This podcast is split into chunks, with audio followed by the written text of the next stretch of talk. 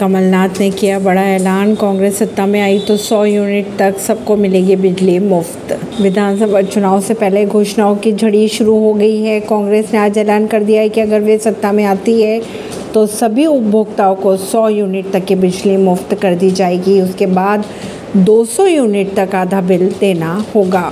मध्य प्रदेश में होने वाले विधानसभा चुनाव से पहले प्रदेश कांग्रेस अध्यक्ष कमलनाथ ने कर दिया बड़ा ऐलान। कमलनाथ ने धार के बदनावर में एक सभा को संबोधित करते हुए कहा कि 2018 के चुनाव से पहले की गई घोषणाओं से आगे बढ़ते हुए अब 100 यूनिट बिजली मुफ़्त दी जाएगी। ये छूट सभी तरह की बिजली उपभोक्ताओं के लिए रहेगी। उसके बाद 200 यूनिट बिजली के लिए हाफ़ रेट ही देने होंगे।